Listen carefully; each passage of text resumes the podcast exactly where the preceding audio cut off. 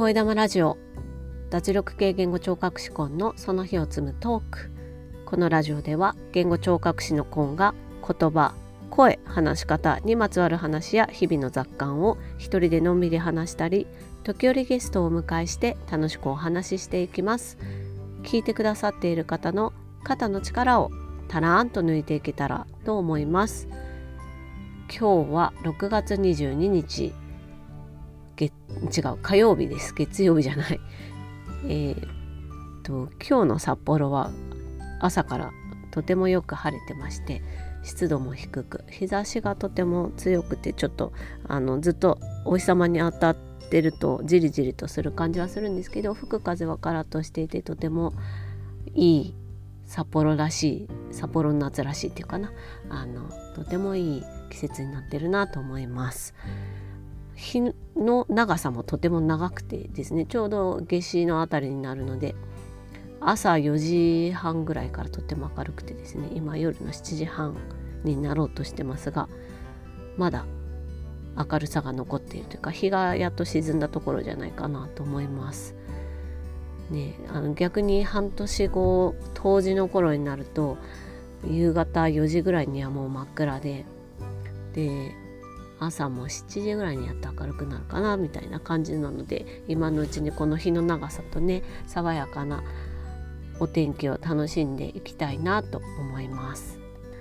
声玉ラジオ昨日から久しぶりにまた1ヶ月ぶりとかで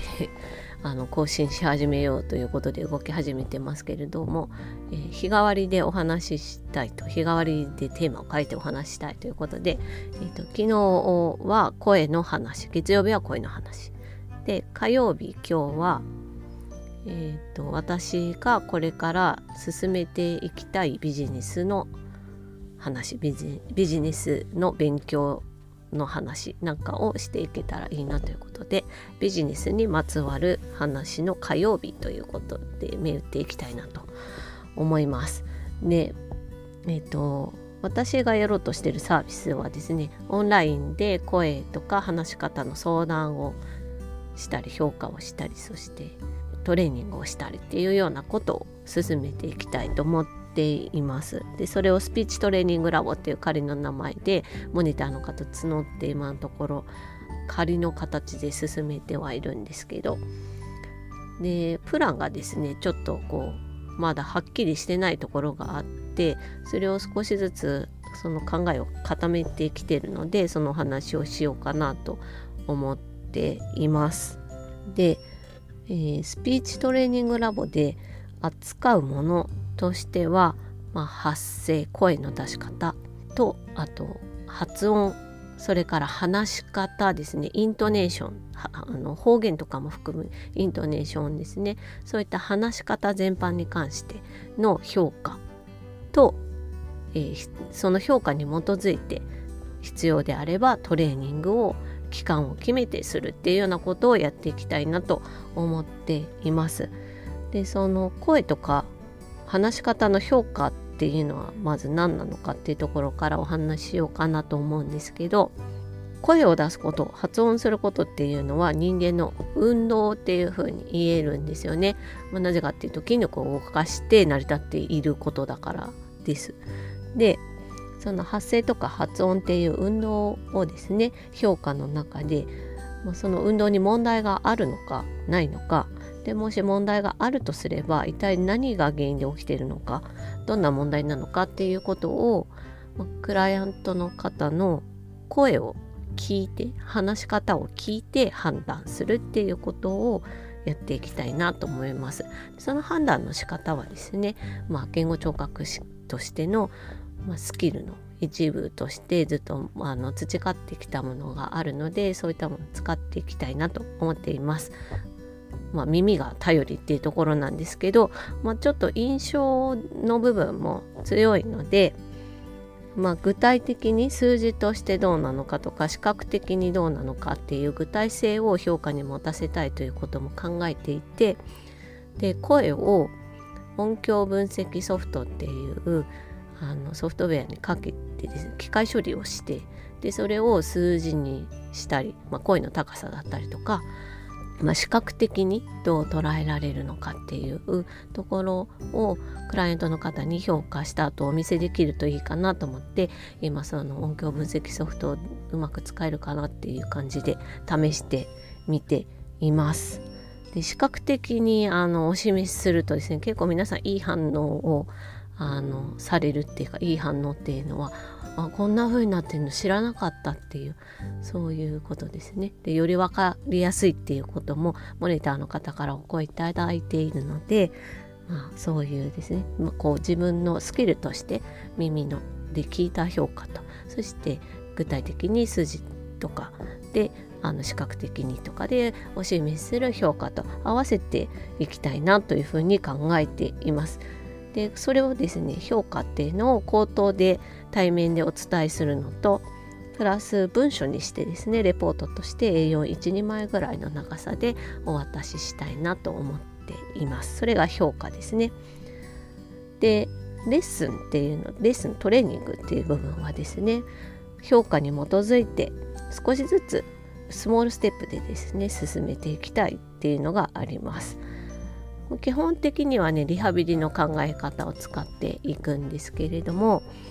まあ、できることところから少しずつあのやりにくいところ難しいところっていうところを到達できるようにっていうのはどうし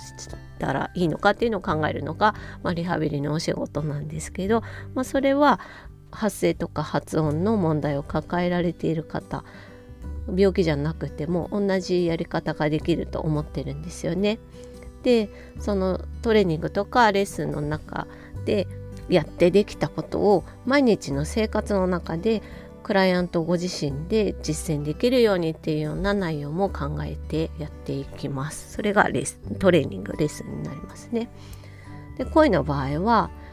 呼吸とかストレッチっていうところに重点的に取り組んでですねでそこから始めて